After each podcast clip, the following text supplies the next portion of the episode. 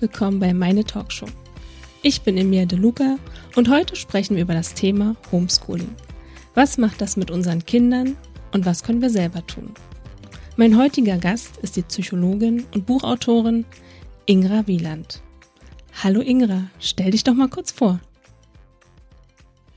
Hallo Emilia, ich freue mich, dass ich heute wieder bei dir sein darf. Und äh, ja, ich bin Heilpraktikerin für Psychotherapie und psychologische Beraterin, zertifiziert vom Verband freier Psychotherapeuten.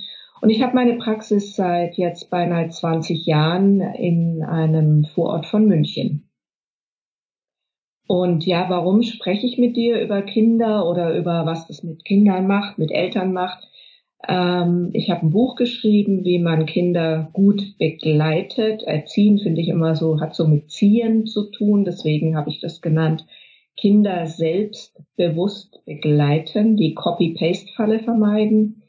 Und mir geht's eigentlich immer in meiner Arbeit mit Kindern, die oft von Eltern in meine Praxis gebracht werden, darum, dass ich immer erst mal schaue, wie geht's denn den Eltern und mit welchen Problemen haben die zu kämpfen, mit eigenen oder von, von außen kommenden. Und dann kann ich das Kind anschauen und sagen, okay, was braucht es? Und ja, so kam ich zu dem Buch und äh, jetzt bin ich bei dir. Ich freue mich auch, dass du heute da bist und wir über dieses sehr aktuelle Thema sprechen. Wir sprechen heute über das Thema Homeschooling und was das mit unseren Kindern macht. Ja, also was es mit Kindern macht, ist ganz unterschiedlich natürlich, weil jedes Kind ist anders, jede Familie ist anders. Aber wieder, um auf die Eltern zurückzukommen oder bei den Eltern anzufangen, das ist so wichtig, das Allerwichtigste finde ich, ähm, positiv zu sein und zu bleiben. Weil die Umstände, die wir im Moment haben, können wir nicht ändern. Wenn ich aber dauernd damit hadere und mich jeden Tag darüber aufrege, dann zieht mich das runter und meine Kinder und mein Umfeld natürlich auch. Und Kinder folgen ihren Eltern. Ja, also hört man nicht immer, dass sie folgen, aber ich meine, sie folgen ihnen in ihrer Verhaltensweise. Und wenn Eltern es schaffen, klar und gelassen zu sein, dann bleiben auch die Kinder klar und gelassen, weil sie sich sicher fühlen.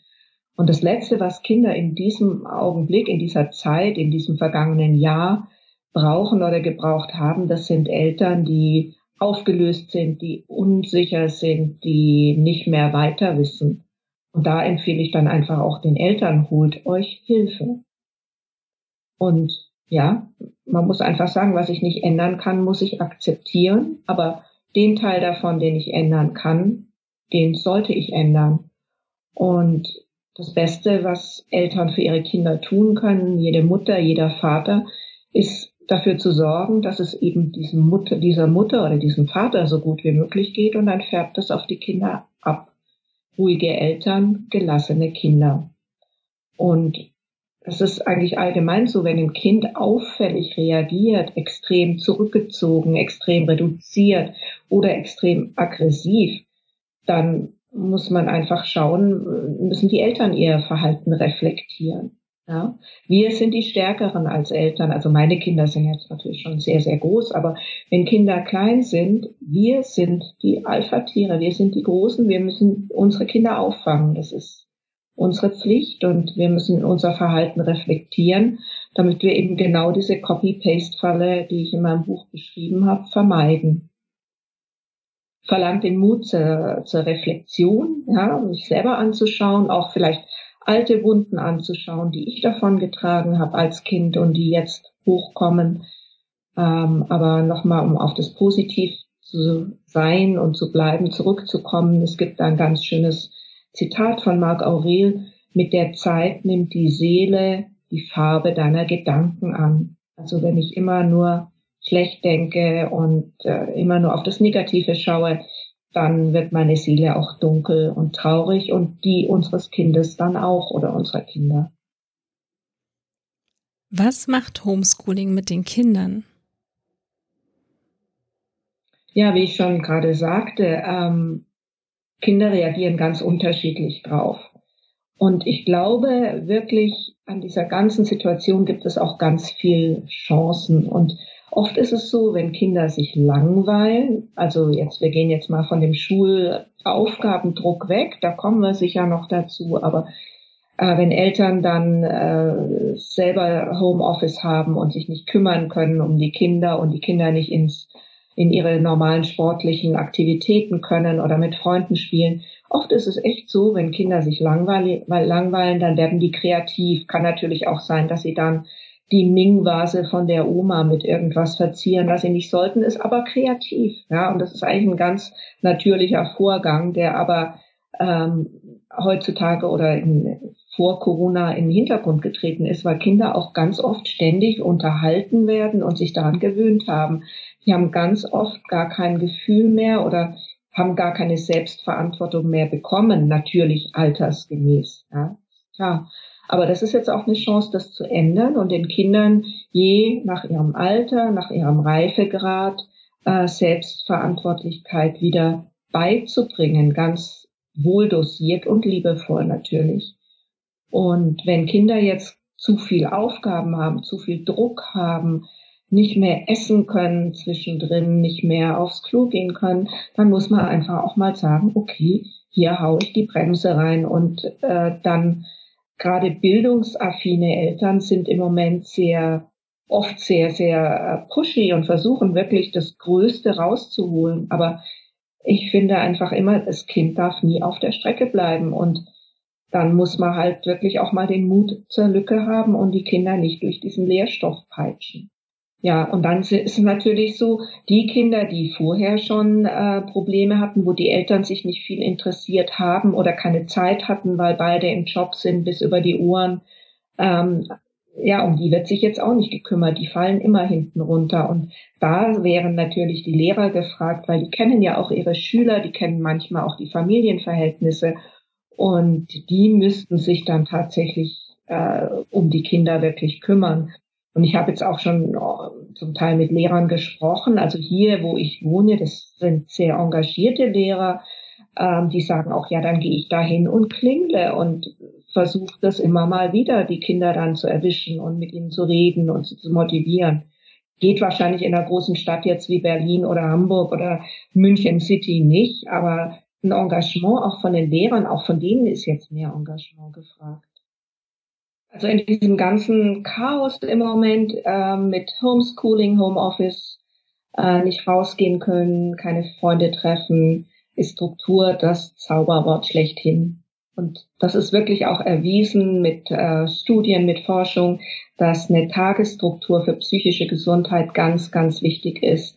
Und in der Regel haben wir das ja auch alle. Ja, wir stehen morgens auf, gehen zur Arbeit, äh, die Kinder gehen in die Schule, dann passiert irgendwelches Mittagsprogramm. Also jeder hat ja so seinen Ablauf. Und jetzt gibt es das gerade alles nicht mehr.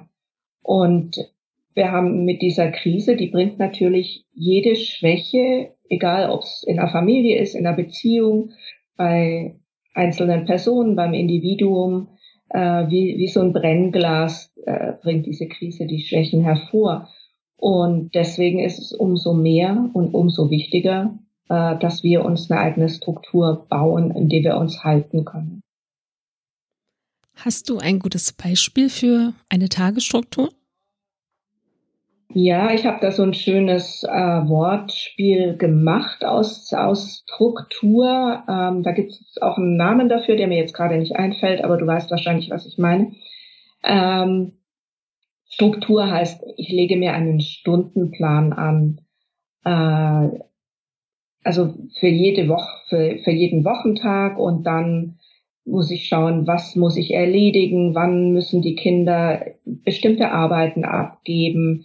Äh, wenn ich nur einen PC habe, wer braucht den wann? Wenn ich keinen Drucker habe, äh, wie kriege ich die Unterlagen her oder wer kann sie mir ausdrucken? Habe ich genug Druckerpatronen? Also so ganz strukturelle Dinge erstmal. Das muss ich erfassen, muss ich gucken, äh, wer braucht wann was. Und dann kann ich die Tage planen. Ja, wann hat jemand eine wichtige Videokonferenz, Mutter oder Vater und hat Kind da gleichzeitig eine fordernde Aufgabe, die es nicht allein machen kann. Also das verlangt Arbeit, das verlangt eine Stunde mindestens Zeit, denke ich, wo man sich hinsetzt jede Woche zum Wochenanfang oder zum Wochenende, äh, je nachdem, wann man die äh, Aufgaben bekommt und das sich einträgt in einen wirklichen Stundenplan. Dann haben wir ein, äh, ja, wann essen wir, wann, wann hat jeder frei, wann kann ich kochen, wann kann ich ein Essen auf den Tisch stellen. Es muss einfach durchgeplant werden. Und am Wochenende gilt dann die To-Be-Liste, also was wollen wir machen, ähm, was gibt uns Kraft und was gibt uns Ruhe und ja, das äh, meine ich mit Struktur. Also ich kann nur bestätigen, so einen Stundenplan sich anzulegen, ist hervorragend. Wir machen das selber auch. Und das hilft auf jeden Fall. Also wir haben zum Beispiel noch Aufgaben, die man abgeben muss, erledigte Arbeitsblätter, dass man da noch ein Häkchen macht, dann dass man noch eine die Abgabezeit mit reinschreibt, Datum und Videokonferenzen, die ja auch stattfinden, dass alles einfach durchstrukturiert sind und vor allen Dingen, dass auch Pausen, also alles, was du jetzt auch erwähnt hast, finde ich super wichtig. Es sollte jeder machen, der zu Hause mit Kindern gerade ist im Homeschooling, kann ich auch wirklich nur wärmstens empfehlen. Es funktioniert. Ja, das ist super vorbildlich, wenn ihr das so macht, wenn du das so machst mit deiner Familie. Das ist echt fantastisch. Und ich finde auch immer, das gibt den Kindern Motivation, eben gerade wenn sie dann da ein Häkchen hinmachen kann. Und wenn man die Möglichkeit hat, dann kann man so einen Plan auch auf einem Zeichenblock zeichnen und den an die Wand hängen zum Beispiel. Und dann können die Kinder das selber abhaken oder können genau sehen, ah ja, okay, heute ist Montag, äh, da brauche ich das und das und das. Und dann haben die einen Überblick und das schafft wirklich Sicherheit. Ja, das stimmt. Jetzt hast du ja schon den Stundenplan anlegen von dem von der Struktur erwähnt. Wie geht's mhm. denn jetzt weiter? Jetzt geht's ja mit dem Buchstaben T weiter, richtig? Genau, bei, mit dem Buchstaben T, das meine ich Teilung der Aufgaben. Ja, also was ich gerade ganz oft von leider meistens Müttern höre, ist, dass die Väter da nicht so mitspielen und dass die ganze Workload und auch die mentale Last bei den Müttern bleibt. Jetzt kann man wieder zurückgehen auf das, was ich vorher sagte. Die Krise richtet mit dem Brennglas, mit der Lupe, äh, zeigt die Schwächen, bringt alle Schwächen hervor. Vielleicht war das ja vorher schon so, da hat man das nicht so gemerkt, äh, als wir erst jetzt, wenn man so aufeinander sitzt. Aber es ist einfach gerade bei dieser Planung, bei dem ersten Schritt der Struktur super wichtig, dass sich Mütter und Väter zusammensetzen und wirklich fair teilen. Ja, und nicht der Vater meint, ähm, er hat einfach das Recht auf den PC und immer und jederzeit und er muss aber nichts im Haushalt machen oder muss die Kinder nicht unterstützen. Das höre ich leider gerade viele, viel und oft und die Mütter äh, haben dann ihren eigenen Job, haben den Haushalt und das ganze Thema Homeschooling. Und das geht natürlich wahnsinnig an die Nerven. Das gibt dann natürlich auch Unfrieden und Stress und Streit zwischen den Eltern. Und das ist alles, was man gerade nicht braucht. Und es geht einfach darum, nicht aufeinander loszugehen, sich Schuld zu geben, sondern sich hinzusetzen und zu sagen, hier, wir arbeiten nicht gegeneinander, sondern wir arbeiten gemeinsam gegen das Problem. Also wir versuchen eine Lösung zu finden, eine Strategie zu entwickeln ja, und zu schauen, wie können wir die Aufgaben gerecht verteilen und wie können wir auch beide zu dem Recht kommen, Mutter und Vater, ähm, diese mentale Anstrengung und Schwierigkeit zu meistern. Was kann man als Familie tun? Was kann man als Familie tun? Man kann ähm, auf jeden Fall eine Familienkonferenz machen. Das ist eine ganz wunderbare Sache. Äh, Finde ich auch zu Zeiten, äh, wenn nicht Corona ist, äh, ganz toll, weil da setzt man sich zusammen und ähm, man bespricht einfach, was gerade passiert und man spricht über die jeweiligen Sorgen, man spricht über die jeweiligen Ängste und man spricht darüber, ja, wie können wir alle gut damit umgehen. Da sind wir wieder bei den äh, Pflichtbewusstsein und Eigenverantwortung. Also wenn wir den Plan erstellen zum Beispiel, dann können wir eben auch die Kinder mit einbeziehen und ihnen altersgemäß äh, Verantwortung und äh, auch Aufgaben geben. Ja, also zum Beispiel können können ältere Geschwister für eine gewisse Zeit auch mal jüngere beaufsichtigen. Kommen wir zurück zur Struktur. Wir hatten jetzt schon den Buchstaben S, den Buchstaben T. Kommen wir zum Buchstaben R. Mhm. Das R ist was ganz Feines. Das sind nämlich die Ruhepausen und gleichzeitig auch was ganz Wichtiges. Du hast es auch vorhin schon erwähnt. Also ähm, bei manchen mag das sicherlich schwierig sein, sich zurückzuziehen, vor allem wenn man jetzt nicht mit einer großen Villa gesegnet ist, was ja die meisten von uns eher nicht sind. Ähm, aber man muss Rückzugsorte schaffen oder definieren. Und wenn man nicht die Möglichkeit hat, sich in verschiedene Räume zurückzuziehen, dann kann man sich da auch mit einfacheren Mitteln helfen. Also man kann zum Beispiel sagen, der Sessel ist Mamas Rückzugsort oder Papas und wer auf diesem Sessel sitzt, der möchte in dieser Zeit nicht angesprochen werden. Ja? Da kann man sich einfach seine Grenze schaffen. Und das kann auch das eigene Bett sein, ja, aber äh, nicht so lange, weil ein, das Bett soll man eigentlich tatsächlich zum Schlafen benutzen und nicht zum tagsüber drauf rumliegen. Aber jetzt sind besondere Zeiten und wenn man sich dann ein Limit setzt und sagt, okay, wenn ich tagsüber im Bett liege, in diesen zehn Minuten möchte ich nicht angesprochen werden, da möchte ich nicht ans Telefon gehen, auch nicht an die Türklingel, weil, weil ein Lieferant kommt und bestellte Dinge bringt, da möchte ich einfach nur meine Ruhe, das ist mein Rückzugsplatz. Und solche Dinge kann man regeln und besprechen. Und es gilt für alle, also sowohl für die Eltern als auch für die Kinder. Und ja, es soll einen Ruheplatz geben und aber auch zum Beispiel einen definierten Platz zum Lernen. Und wenn das Kind jetzt kein Zimmer hat oder wenn mehrere Kinder sich ein Zimmer teilen und eins am Küchentisch lernen muss, dann muss man das einfach auch aufteilen und äh, ganz klar die Zeiten besprechen, wann ist wer wo und wenn derjenige oder diejenige dort ist, dann wird er nicht gestört. Und Kinder verstehen das, also die tun das auch. Ich glaube, die meisten Kinder tatsächlich sind dankbar, wenn sie solche Strukturen und Regeln haben. Und Regeln sind keine Strafen, Regeln sind liebevolle Konsequenz. Du hast uns ja bestimmt auch kreative Impulse mitgebracht, was man so machen kann. Ähm, du meinst also kreativ zu werden. Mhm. Ja, also auch das, äh, wenn wir das Positive sehen wollen, ähm, dann ist jetzt eine Zeit, kreativ zu werden und Dinge zu tun, die man vielleicht schon ewig lang nicht mehr getan hat oder die man sonst nur in den Ferien macht, weil man sich dafür die Zeit nimmt oder die man auch noch nie getan hat. Und da kann man zuerst auch mal wieder anfangen, eine Liste anzulegen und äh, alle sich zusammenzusetzen und zu sagen, was will ich tatsächlich tun, wenn es wieder geht. Das ist ja gerade schon so ein äh, geflügeltes Wort, wenn es wieder geht.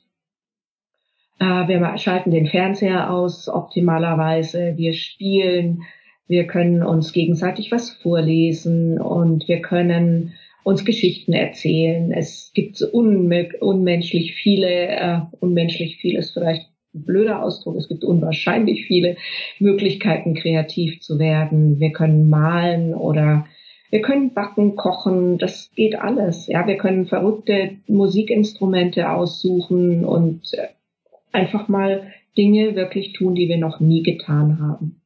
Und es kann auch eine Aufgabe sein, ja, was, äh, wenn die Familie sich zusammensetzt und sagt, was hast du Mama noch nie gemacht und was hast du Papa noch nie gemacht und was haben wir noch nie gemacht und das probieren wir jetzt aus in unserem kleinen Kosmos zu Hause. Und dann geht's weiter, ja, einfach mal zu gucken, was haben wir sonst noch nie getan, wofür ist jetzt Platz äh, wofür ist jetzt vielleicht auch Zeit, wo sonst kein Raum dafür war, weil jeder im Sport war oder draußen bei Freunden oder im Ballettunterricht. Dann kann man sich zusammensetzen und, und miteinander sprechen, was, was vermissen wir denn am allermeisten? Und die, ja, die vielen, vielen Kinder sagen oder die meisten Kinder sagen eigentlich, ja, unsere Freunde mit unseren Freunden zu spielen, die unbeschwert zu sehen, und das ist eigentlich auch das, was ich von Erwachsenen meistens höre. Wir können auch Dinge tun, wie wenn jetzt die Osterferien kommen, ja, und es war eigentlich geplant, wegzufahren nach Holland oder nach Frankreich. Dann können wir uns Bücher äh, anschauen oder Bilder anschauen aus den Ländern. Wir können französisch kochen oder Dinge tun, wo, wo wir glauben, dass die in diesem Land passieren oder sind. Und was auch ganz wundervoll ist, das empfehle ich ganz oft meinen Klientinnen und Klienten, sich ein Glückstagebuch anzulegen oder eine Glücksschatzkiste, in dem wir in Dingen kramen und äh, zum Beispiel Kinokarten finden äh, vom letzten Kinobesuch, als die Kinos noch offen waren, oder schöne Fotos aus dem letzten Urlaub oder äh, eine Muschel aus von dem Urlaub in, in Italien. Und da kann man sich kleine Glücksschatzkisten oder Glückstagebücher, Scrapbooks machen.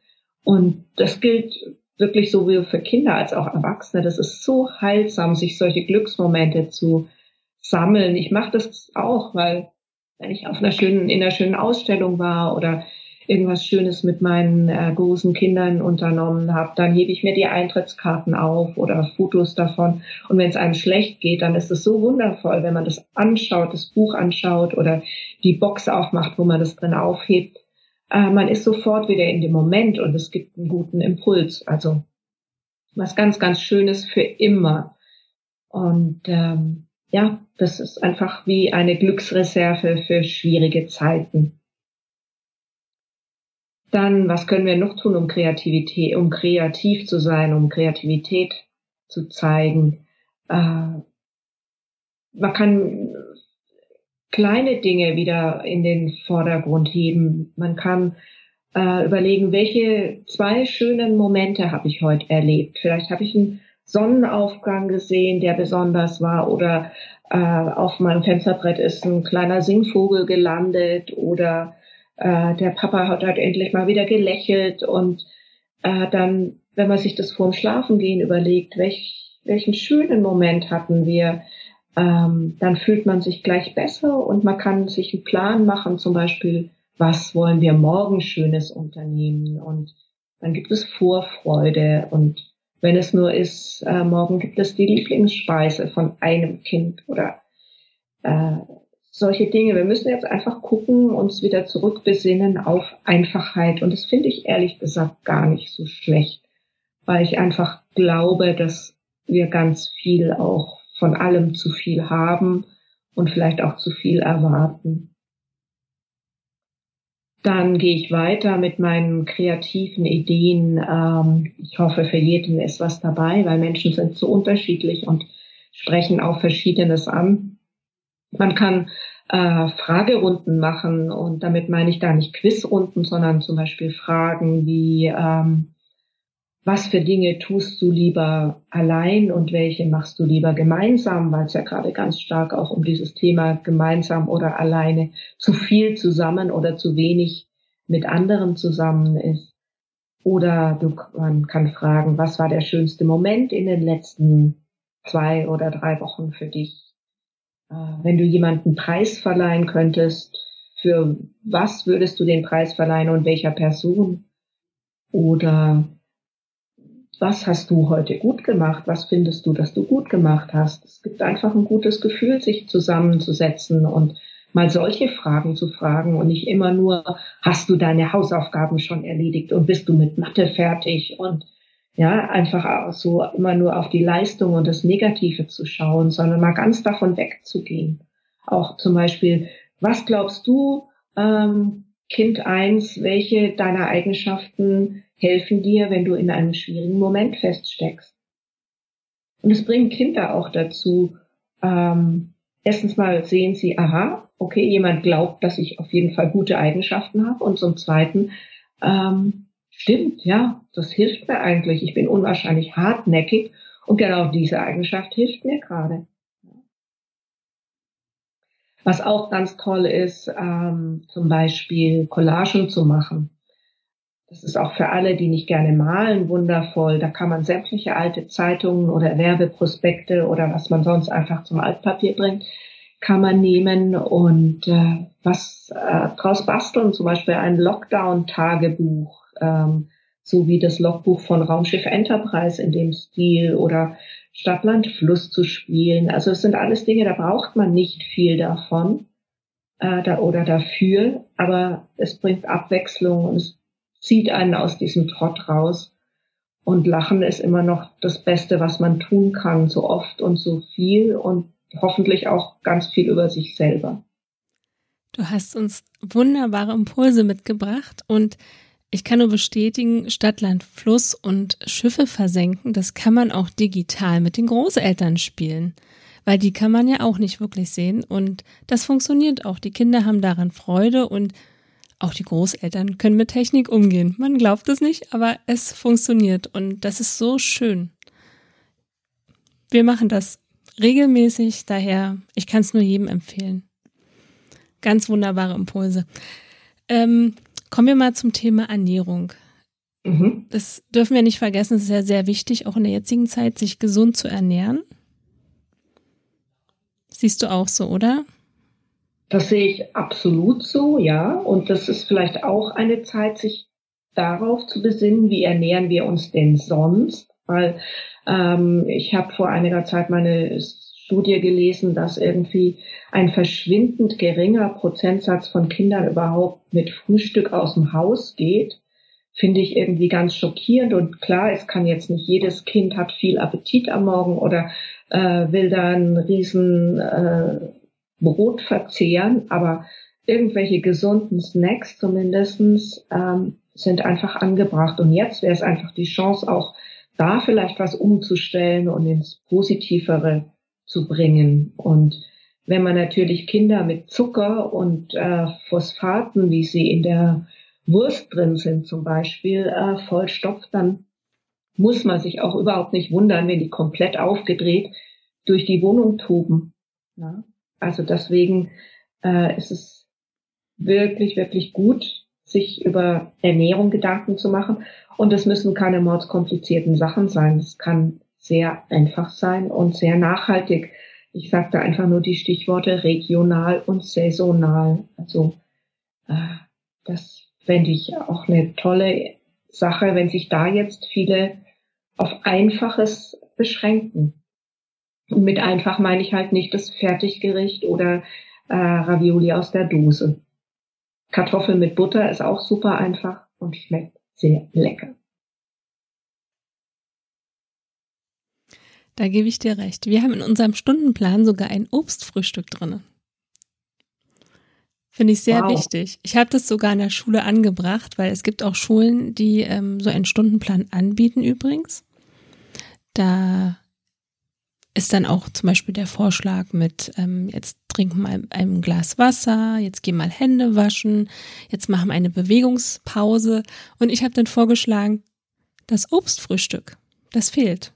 Und das wurde jetzt noch mit eingetragen und ich finde das so toll, wie das auch ankommt. Das ist so wichtig. Das ist auf der Internetseite von dieser Schule. Das ist jetzt nicht unsere eigene Schule, wo wir hingehen, aber es ist eine Grundschule. Und ich habe das entdeckt und fand das klasse. Und das, ich finde, das sollte jede Schule anbieten. Absolut super, ja. Genau. Also was du sagst, trinken ist auch ein ganz wichtiger Punkt. Also nicht nur Kinder, sondern auch die meisten Erwachsenen trinken ja viel zu wenig oder wenn sie was trinken, das Falsche, wie Kaffee oder äh, wahnsinnig zuckerhaltige Energy Drinks oder, oder Säfte oder so Zeug. Nee, einfach Wasser. Also in den meisten Orten hier in Deutschland kann man das Leitungswasser ja gut trinken. Ich weiß jetzt nicht, wie es in Berlin ist. Hier in München kann man das sehr gut. Und das ist das Beste, was man tun kann. Oder man holt sich halt ein äh, Mineralwasser, ja, oder Sprudelwasser, wenn man das lieber mag, aber Kinder trinken meistens auch zu wenig. Und es ist ganz, ganz wichtig fürs Gehirn, auch sich zu konzentrieren. Und wie du auch sagtest, ja, Bewegungspausen zwischendrin mal aufstehen und zehn Hampelmänner machen. Und dann kann man sich gleich wieder viel besser konzentrieren. Kommen wir zum Buchstaben U von der Struktur. Mhm. Die, äh, das U von der Struktur, das sind die Unwägbarkeiten analysieren. Also wenn ich merke, wir hängen immer wieder an den gleichen Konflikten und irgendwas läuft gar nicht gut, dann ist es einfach anzuraten, sich hinzusetzen und nachzuschauen, wo es genau hakt. Ja, so Wenn das Auto nicht mehr fährt, dann guckt man ja auch nach, woran hängt's. Und wenn wir jetzt feststellen in unserem Tagesablauf oder in unserem Familienleben, hängen wir immer wieder in der gleichen Konfliktschleife fest, dann ähm, hinsetzen, analysieren und schauen, was kann ich für einen einzigen Schritt unternehmen, damit das Problem etwas kleiner wird. Und manchmal hilft es schon, es aufzuschreiben und sich hinzusetzen und zu sagen, das ist das Problem. So, ein Schritt, den ich unternehmen kann, um dieses Problem zu verkleinern. Und es hat einfach schon eine ganz gute äh, Wirkung, wenn man das tut, weil man sich nicht mehr so ausgeliefert fühlt. Ja, wenn, ich, wenn ich nur einen einzigen Punkt weiß, das kann ich tun, damit das Problem etwas kleiner wird, dann ist es schon besser. Es gibt einfach ein Gefühl von Kontrolle und Kontrolle ist ja gerade das, wo viele das Gefühl haben, dass sie keine mehr haben oder dass sie sie verloren haben. Und all das, was wir jetzt sprechen, da höre ich jetzt schon manche sagen, ja, um Gottes Willen, was soll ich denn jetzt noch alles machen? Jetzt muss ich auch noch hinsitzen und Listen schreiben und Strukturen und dies und das. Ja, ja, muss man aber leider. Und das ist einmal Aufwand aber wenn man dann merkt, wie gut es tut, wenn man sich innerhalb so eines Gefüges ähm, bewegen kann, und das hast du selbst ja auch schon vorhin erwähnt und gesagt, das funktioniert wirklich gut und du kannst es beurteilen, weil du eine Mutter mit Kindern bist, die im Homeschooling ist. Also du weißt schon, was funktioniert und was nicht. Und ja, wie gesagt, das ist erstmal ein größerer Aufwand, aber dann geht's einem auch viel besser damit. Ja. Und da kann man sich auch in einen Tag aussuchen oder eine Zeit, wo das besonders gut geht. Und wenn ich jetzt über das Ganze gesprochen habe schon, dann ist es einfach auch ganz wichtig zu sagen, wir sind Menschen und Menschen machen Fehler. Und ich habe ganz oft das Gefühl, dass das was ist, was gerade alle um jeden Preis vermeiden wollen. Kein Ja, kein Fehler zu machen. Und das wird aber nicht funktionieren. Wir werden immer Fehler machen. Und wenn wir auch noch so viel versuchen, das Beste für unsere Kinder zu machen, irgendwann stellen sie sich vor uns hin und sagen, ja, aber du hast nie und du hast immer. Ja, ist so. Damit müssen wir leben. Wir können nur, jeder Mensch kann das tun, auf seiner Basis, auf seiner Geschichte, auf seiner Persönlichkeit aufbauen, was er für das Beste hält. Und das muss man respektieren und davor muss man einfach mal auch den Hut ziehen. Und ich finde auch das, äh, die Anerkennung, was da gerade geleistet wird von Eltern, von Kindern, auch von Lehrern, nicht von allen zugegeben, aber auch viel von Lehrern, was ich hier erlebe, äh, müsste man einfach auch mal wirklich ähm, erwähnen und die Wertschätzung dafür geben. Und ich möchte einfach allen Eltern raten, Habt keine Angst, Fehler zu machen. Den einzigen Fehler, den ihr machen könnt, ist euer Kind anzubrüllen oder noch schlimmer natürlich absolut nicht, nicht möglich, nicht äh, akzeptabel ist, Kinder zu schlagen. Und jeder weiß das, wenn Kinder wütend reagieren, wenn sie trotzig sind, dann, wenn sie nicht mehr ansprechbar sind, dann muss man einfach eine andere Haltung einnehmen. Ich als Eltern, ich muss nicht immer alles wissen. Ich muss auch nicht immer das letzte Wort haben. Es sind besondere Zeiten und es braucht auch besondere Maßnahmen. Und damit meine ich jetzt nicht äh, auch inakzeptables Benehmen oder schlechte Manieren durchgehen lassen zu müssen. Aber wenn ein Kind sich nicht mehr äh, einkriegen will, dann geht es erstmal nur darum, das wahrzunehmen. Was ist denn gerade los? Ja. Und wenn ich wenn ein Kind komisch reagiert, weil ich wie aus dem Nichts angeschossen komme und sage, ja, bist du jetzt fertig mit deinen Hausaufgaben? Und das Kind spricht aber vielleicht gerade am Telefon mit einem Freund oder ähm, malt oder macht einfach was, dann kann ich auch nicht erwarten, dass es äh, mein aus dem Hinterhalt angeschossene Frage beantwortet oder positiv aufnimmt. Ja. Und dasselbe gilt auch für Väter, die vielleicht oder für Mütter, die am Computer sitzen und gerade versuchen, eine wichtige Aufgabe äh, in ihrer Arbeit zu bewältigen. Und der andere brüllt dann, hast du schon den Müll rausgebracht? Ja, dass da keine Freude aufkommt, ist klar. Also ich muss einfach auch mehr Achtsamkeit im Umgang mit meinen Familienmitgliedern walten lassen, als ich sonst vielleicht tue. Das heißt, bei Kindern speziell Augenkontakt herstellen, leichte Berührung an der Schulter. Kannst du mir bitte einen Moment zuhören? Und dann kann ich da schon ganz viel Ärger oder Missverständnisse ausräumen oder vermeiden. Und es erspart jede Menge Stress für alle Beteiligten. Also Aufmerksamkeit sichern, bewerten, ob der richtige Moment da ist und dann reagieren. Und es hilft einfach auch ganz viel, äh, sich in das Kind reinzuversetzen, in die Kinder reinzuversetzen und die Welt mal versuchen, einen Moment durch ihre Augen zu betrachten. Es tut auch dem eigenen inneren Kind gut, abgesehen davon. Und wenn wirklich massives Problem da ist, wenn ich merke, mein Kind reagiert gar nicht mehr, es ist nicht mehr oder es ist nur noch, es äh, ist, hat depressive Tendenzen oder verzweifelte, dann ist es einfach auch das A und O, äh, sich Hilfe zu holen. Eltern müssen nicht immer alles schaffen, alleine. Ja.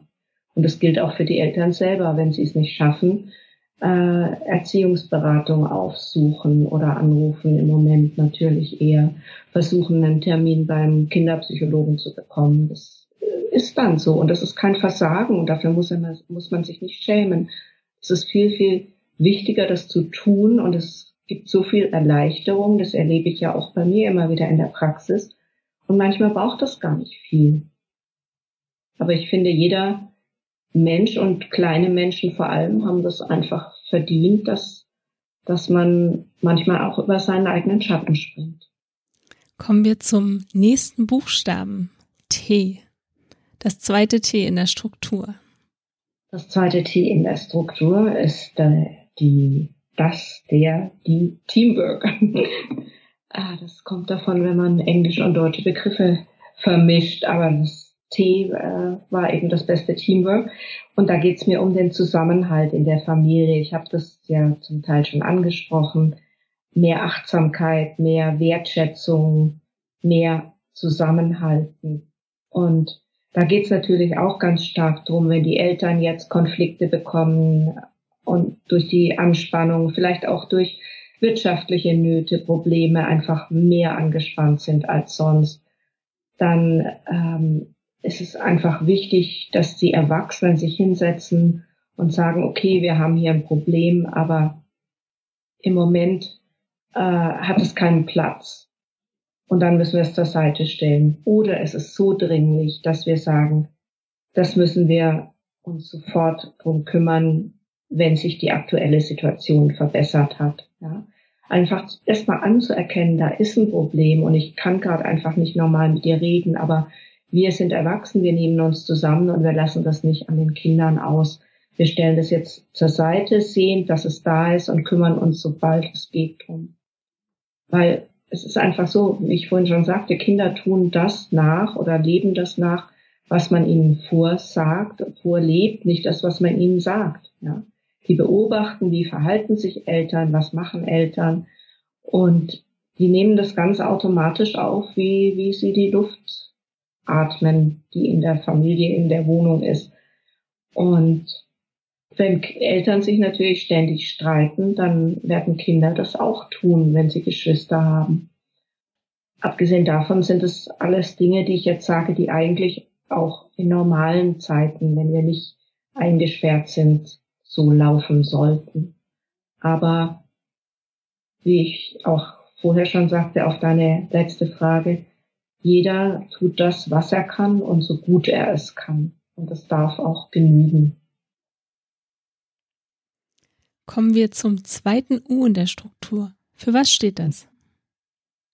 Das zweite U steht für Unruheherde eliminieren. Also zu schauen, ähm, was behindert zum Beispiel die Konzentration, wenn ich während dem Lernen dauernd noch Musik höre oder das Geschwisterkind Musik hört oder wie es leider bei manchen Familien auch ist, dauernd der Fernseher im Hintergrund äh, plärt und die neuesten Corona-Nachrichten zeigt. Das ist alles nicht äh, förderlich. Also Unruhe braucht es gerade so wenig wie möglich. Und wenn das geht, einfach Türen schließen und sonst versuchen, dieses Unruhige, die zusätzlichen Lärmquellen auszuschalten. auch das Handy muss nicht nebendran liegen, so man es nicht zur Kommunikation braucht. Ja. Und Konzentration muss man sich natürlich nach dem Alter richten des Kindes. Und tatsächlich Grundschulkinder können sich nicht länger als 20 Minuten am Stück konzentrieren. Und wenn Lehrer das nicht einhalten, dann muss man vielleicht manchmal auch als Elternteil ähm, das anmerken, dass da Pausen gemacht werden. Ja. Bewegen, äh, was trinken, ein Glas Wasser trinken, ein Stück Obst essen, was auch immer. Und dann äh, festlegen auf fünf Minuten und dann kann man wieder ruhig sitzen und muss nicht rumzappeln oder äh, anderweitig nicht, nicht mehr konzentrieren können und nach Ablenkung suchen. Und wenn man natürlich mehrere Kinder hat, ist es schwierig, das zu koordinieren, mit Sicherheit. Aber man kann es einfach so sinnvoll wie möglich, diese Pausen zwischendrin versuchen anzugleichen. Und zwischendrin natürlich am besten äh, Mittagspause, wenn das möglich ist für alle, ähm, oder eine größere Pause zu machen, wo man eine kleine Meditation macht. Und damit meine ich nicht mit komisch verrenkten Gliedern in der Ecke setzen. Meditation kann einfach sein, äh, ganz bewusst zu atmen, ja, oder die Augen zuzumachen und den Körper zu spüren. Und das tut so gut. Das sind ist wenig Zeit, aber wenn du äh, das mal probierst, dich einfach im Mittags, wenn die erste Runde vorbei ist, dich fünf Minuten hinzusetzen und tief in den Bauch zu atmen. Du wirst sehen, du wirst dich so viel besser fühlen. Vielleicht hast du es auch schon probiert, weil du eh schon so viel Dinge implementiert hast in dein Familienleben. Das mit, mit der Meditation kann ich nur bestätigen, kann ich jedem empfehlen. Es funktioniert, die Kinder machen mit und es tut so gut. Da reichen fünf Minuten, die machen das gerne mit, auch schon die Kleinsten, die sind total neugierig. Es hilft. Dieses Atmen und ach, es gibt so viele Möglichkeiten, was man auf jeden Fall machen kann. Ja, wir kommen jetzt zum zweiten R ich vermute, es hängt mit Bewegung zusammen, oder? genau. Also Bewegung ist äh, essentiell in diesen einen, einengenden Zeiten. Und das R steht raus an die Luft und da braucht es gar nicht viel Erklärung. Jeden Tag, egal bei welchem Wetter, raus an die Luft. Und äh, das muss ja nicht immer ein Ausflug in die Berge sein, sondern tatsächlich einfach äh, entweder um den Block gehen oder wenn man glücklich ist und einen Park um die Ecke hat, äh, einfach rausgehen. Das ist so gut und zwar, wenn es geht, alle zusammen. Ja.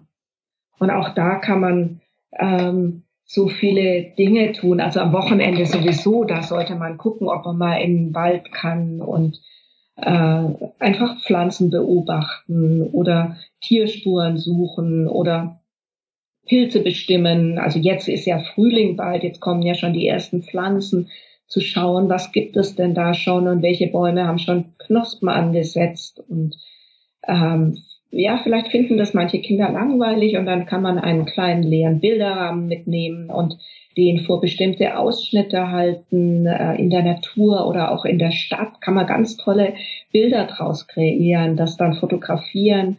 Ähm, das all das fördert einfach die Kreativität und bringt Spaß und äh, macht Laune. Und das sind alles Dinge, die man ähm, normalerweise vielleicht nicht macht. Und äh, dieses Raus ist so wichtig, weil eben die ganzen anderen Dinge nicht gehen. Wobei ich auch sagen muss, es gibt ganz viele Eltern und tatsächlich auch manche Kinder, die ich höre, die sagen, oh Gott sei Dank ist das alles nicht mehr Montag Ballett und Dienstag Flöten und Mittwoch Turnen und Donnerstag, was weiß ich.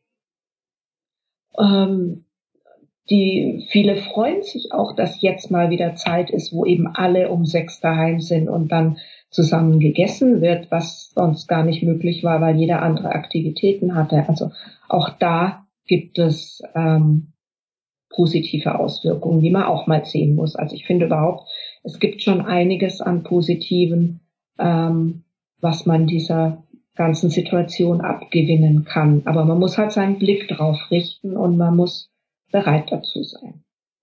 Es gibt ja bestimmt noch mehr Kreatives, wo die Kinder auch ein bisschen was lernen können. Mhm. tatsächlich lernen Kinder am besten durch Kreativität. Das ist so und nicht durch äh, reinpauken, sondern dann, wenn sie, wenn ihre Neugier gewe geweckt ist. Und wir hatten ja vorhin schon Stadtland Fluss, das ist super. Ähm, auch beim Kochen und Backen können Kinder lernen, weil da gibt's Temperaturen, an die man sich hält, da gibt's Maßeinheiten, äh, da können sie wiegen, da können sie äh, Flüssigkeiten oder Mehl oder was auch immer in Messbecher schütten. Und das sind alles spielerische äh, Entdeckungsprozesse, ja. Und das, das unterstützt das Lernen und das fördert natürlich auch die kreative Hirnhälfte. Lass uns doch noch mal kurz das Wort Struktur, wie du es auch aufgeschlüsselt hast, noch mal kurz zusammenfassen, welcher Buchstabe für was steht. Mhm, das mache ich gern. Also das war am Anfang natürlich der Stundenplan anlegen, ganz wichtig. Dann das T für die Teilung der Aufgaben. Also jeder trägt die gleiche Last und die Kinder können auch einige altersgerechte Aufgaben übernehmen. Wir hatten die Ruhepausen am persönlichen Rückzugsort. Wir hatten die Unwägbarkeiten, die wir analysieren und in einem kleinen Schritt zumindest verbessern. Wir haben das K für die Kreativität. Da habe ich einige Möglichkeiten genannt. Wir haben das zweite T für Teamwork innerhalb der Familie, den Zusammenhalt, das Füreinander-Dasein, respektvollen Umgehens miteinander. Wir haben das zweite U für die Unruheherde eliminieren, also alle störenden Hintergrundgeräusche, so sie ausfilterbar sind, ausmachen, beenden. Und wir haben das R für raus an die Luft. Jeden Tag, egal, bei Wind und Wetter. Ähm, aus Zucker sind wir alle nicht. Und warm anziehen und rausgehen. Tut wahnsinnig gut. Das stimmt, das kann ich nur bestätigen. Kann man bei jedem Wetter und es ist immer spannend draußen. Wie du schon erzählt hast, mit der Pflanzenbestimmung, die Tierspuren, die waren ja gerade auch wo jetzt noch Schnee lag. Das war sehr spannend, diese Tierspuren alle zu verfolgen, zu entdecken. Und was ist das jetzt? War das jetzt der Fuchs oder war das jetzt ein Reh? Es ist, es macht Spaß. Es gefällt der ganzen Familie. Egal wie alt das Kind ist, ob es fünf ist, ob es 14 ist, es machen alle gerne mit. Jetzt komme ich gleich mal zur nächsten Frage. Jetzt haben wir die Struktur ja beendet. Wie läuft die Kommunikation zwischen Schule und Schüler? Bekommen die Schüler genügend Unterstützung? Ja, das kannst du wahrscheinlich fast noch besser beantworten. Ich kann das wiedergeben, was ich mitbekomme. Also idealerweise gibt es eine gute Kommunikation mit den Lehrern, die möglichst dafür sorgen, dass das Lernpensum gut eingeteilt ist, dass den Kindern eben dieses ähm, selbstgesteuerte Lernen ermöglicht wird. Und da hatte ich eingangs schon gesagt, da hilft es einen großen Zeichenblock oder Flipchart-Papier an die Wand äh, pinnen, wo man eben äh, Aufgaben aufschreibt oder auf Klebezettel tut und sie die abreißen können. Ähm, ich habe auch schon erwähnt, ja, wenn ein Lehrer merkt, dass Kinder hinten runterfallen, dass die sich nicht melden, dass die einfach verschwunden sind und nicht erreichbar, dass die halt auch wirklich äh, das auf sich nehmen und da mal hingehen oder versuchen, die Eltern zu erreichen. Ja. Das, also auch da gibt es einfach, ist ganz wichtig, Kontrolle zu bewahren. Und wenn Eltern merken, ähm, das funktioniert nicht, dann ist es einfach wirklich essentiell, dass sie mit den Lehrern auch sprechen und schauen, welche Art von Unterstützung braucht das Kind und äh, wo kann es sich selbst organisieren, wo kann es das lernen und wenn man feststellt, das Kind ertrinkt einfach in Aufgaben, dann muss man das abstellen, diese Aufgabenflut.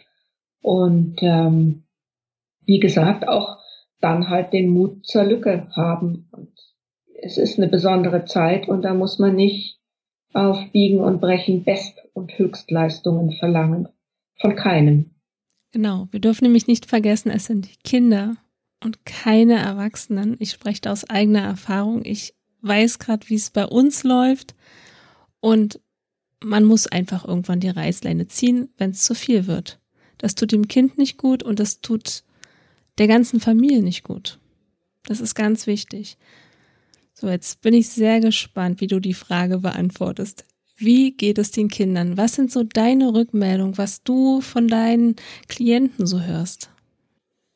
Ja, das ist äh, ganz unterschiedlich. Es gibt tatsächlich Kinder, die nicht gerne in die Schule gegangen sind, oft hochsensible Kinder, also HSP äh, ist vielleicht nicht allen bekannt. Das sind Menschen, die sehr ähm, sensibel auf äußere Reize reagieren. Und wenn ein Kind HSP ist, dann kann, kommt es durchaus oft vor, dass es dann oft dieses sogenannte Schulbauchweh oder Schulkopfweh hat, weil es einfach so viel Menschen auf einmal nicht aus, aushält und den Lärm. Und wer mal in einer Pause in eine Schule reingegangen ist, weiß, was ich mit Lärm meine. Und solche Kinder natürlich oder die eben sonst generell gern daheim sind, die finden das ganz prima und profitieren manchmal auch wirklich davon, weil sie mehr Zeit mit den Eltern oder den Geschwistern haben und weniger ähm, wegorganisiert werden zugunsten den Berufen. Aber andere natürlich, die leiden drunter, weil es daheim vielleicht nicht so gut ist oder weil es äh, weil die Eltern im Moment sehr gestresst sind oder weil sie halt die anderen Kinder vermissen, weil kind, die meisten Kinder sind gern mit anderen Kindern zusammen. Und äh, da ist es halt auch wichtig, dass man sensibel ist und dass man, wenn man mitkriegt, dass das eigene Kind vielleicht von einem anderen Kind erzählt, dem es sehr schlecht geht oder äh, dass es geschlagen wird oder äh, dass man da auch eingreift, ja, und versucht, was zu tun und nicht wegschaut. Es gibt zum Beispiel auch ein Handzeichen für, für Hilfe oder häusliche Gewalt, also nicht nur für Kinder, sondern auch für Erwachsene. Das kann man im Internet nachschauen, wie das geht. Das sollte man auch tun. Äh, da gibt es wirklich ein Handzeichen für Hilfe. Also wenn jemand dieses Zeichen zeigt, sollte man auf jeden Fall spätestens dann reagieren. Viele Eltern bemühen sich, tun, was sie können und stoßen trotzdem an ihre Grenzen. Ja, ich glaube ganz sicher daran, dass die meisten Eltern sich bemühen und dass sie auf jeden Fall an ihre Grenzen stoßen. Und da ist wieder, ähm, wie gesagt, also der Mut zur Lücke und zwar nicht die Lücke bei den Kindern, sondern die Lücke bei der Leistung. Ja. Es, und Kinder erwarten nicht, dass Eltern perfekt sind. Kinder erwarten das nicht. Das sind die eigenen Maßstäbe, die die Eltern anlegen oder wie sie sich vergleichen mit anderen Eltern oder den Leistungen anderer Kinder. Und wenn die Kinder sehen, dass die Eltern sich bemühen, es so gut wie möglich zu machen, und das sollten die Eltern auch sagen, ich gebe mir Mühe, es klappt zurzeit nicht alles, aber ich versuche das Beste, was ich kann. So, so ist das halt im Leben. Ja? Dann haben die Kinder auch was gelernt. Und das heißt nicht zu sagen, ja, ich gebe mir keine Mühe, ist mir alles egal, ich habe keinen Bock. Aber das heißt wirklich, die meisten Eltern versuchen so hart ähm, Leistung zu erbringen und fordern die dann halt auch von den Kindern. Und ich denke, das ist nicht die Zeit dafür. Es ist viel wichtiger, äh, jeden Tag bewusst zu leben, sich jetzt nicht auf Wochen äh, schon vorauszudenken oder zu blicken, sondern jeden Tag einfach zu nehmen und nicht durchhalten oder aushalten und überleben, sondern ganz, ganz bewusst erleben und mitzugestalten und zu formen, wo immer es geht. Weil wir haben schon noch einen großen Handlungsspielraum, so ist es ja nicht.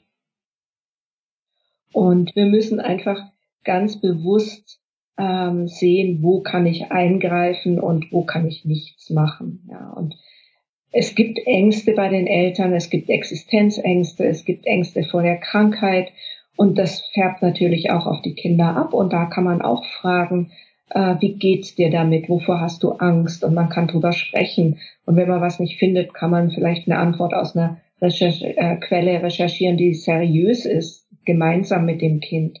Und auch dadurch lernen Kinder. Und man kann wirklich auch Kindern sagen, ja, es ist gerade schwer. Aber es braucht immer den Satz dann, wir kriegen das zusammen hin und wir sorgen dafür, dass wir das alle gut schaffen.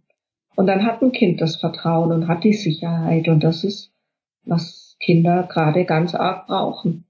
Und da müssen die Erwachsenen vielleicht oft auch über ihren eigenen Schatten springen. Das stimmt, da gebe ich dir total recht. Das ist ganz, ganz wichtig. So, was gibst du den Hörern zum Schluss noch mit auf den Weg? Unseren Hörern und Hörerinnen gebe ich ein schönes, ähm, ja, ein schönes Bild mit und das heißt einfach, wart nicht, bis der Sturm vorbei ist, sondern geh raus und tanz im Wind und im Regen. Lasst euch euer Leben nicht vermiesen und denkt nicht immer nur bis danach. Ja, das ist manchmal gut, zu denken, das Leben wird wieder normal, aber jeder Tag ist so kostbar und schaut einfach, was wir haben. Wir haben Dach über dem Kopf, wir haben zu essen, wir haben warmes Wasser und sind hoffentlich gesund und das zählt und dafür kann man dankbar sein und Dankbarkeit ist äh, auch etwas, was äh, ganz positiven Einfluss auf die Psyche ausübt und das ist auch was Tolles, was Kinder lernen können. Und für uns Erwachsene ist es sowieso gut. Das stimmt. Wir sind leider schon am Ende. Ich könnte jetzt noch ewig mit dir sprechen, dir Fragen stellen, dir zuhören. Es ist so ein wichtiges Thema.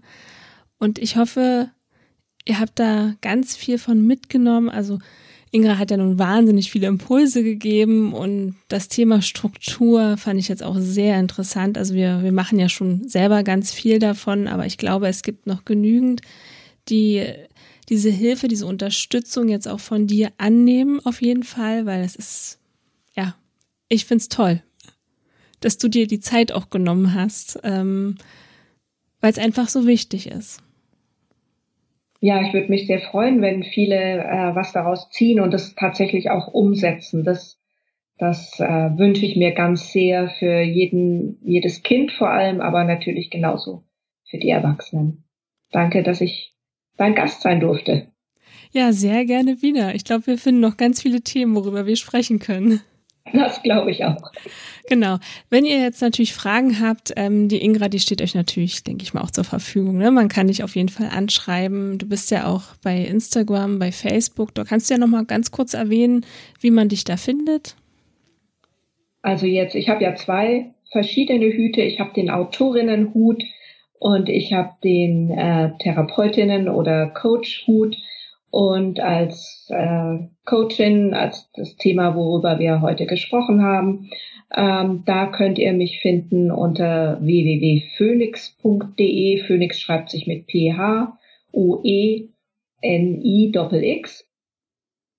Und sonst äh, natürlich auch auf Facebook, da gibt's auch eine Phoenix Lebenscoaching Seite oder eben unter Autorin Ingra Wieland, da bin ich im Netz zu finden.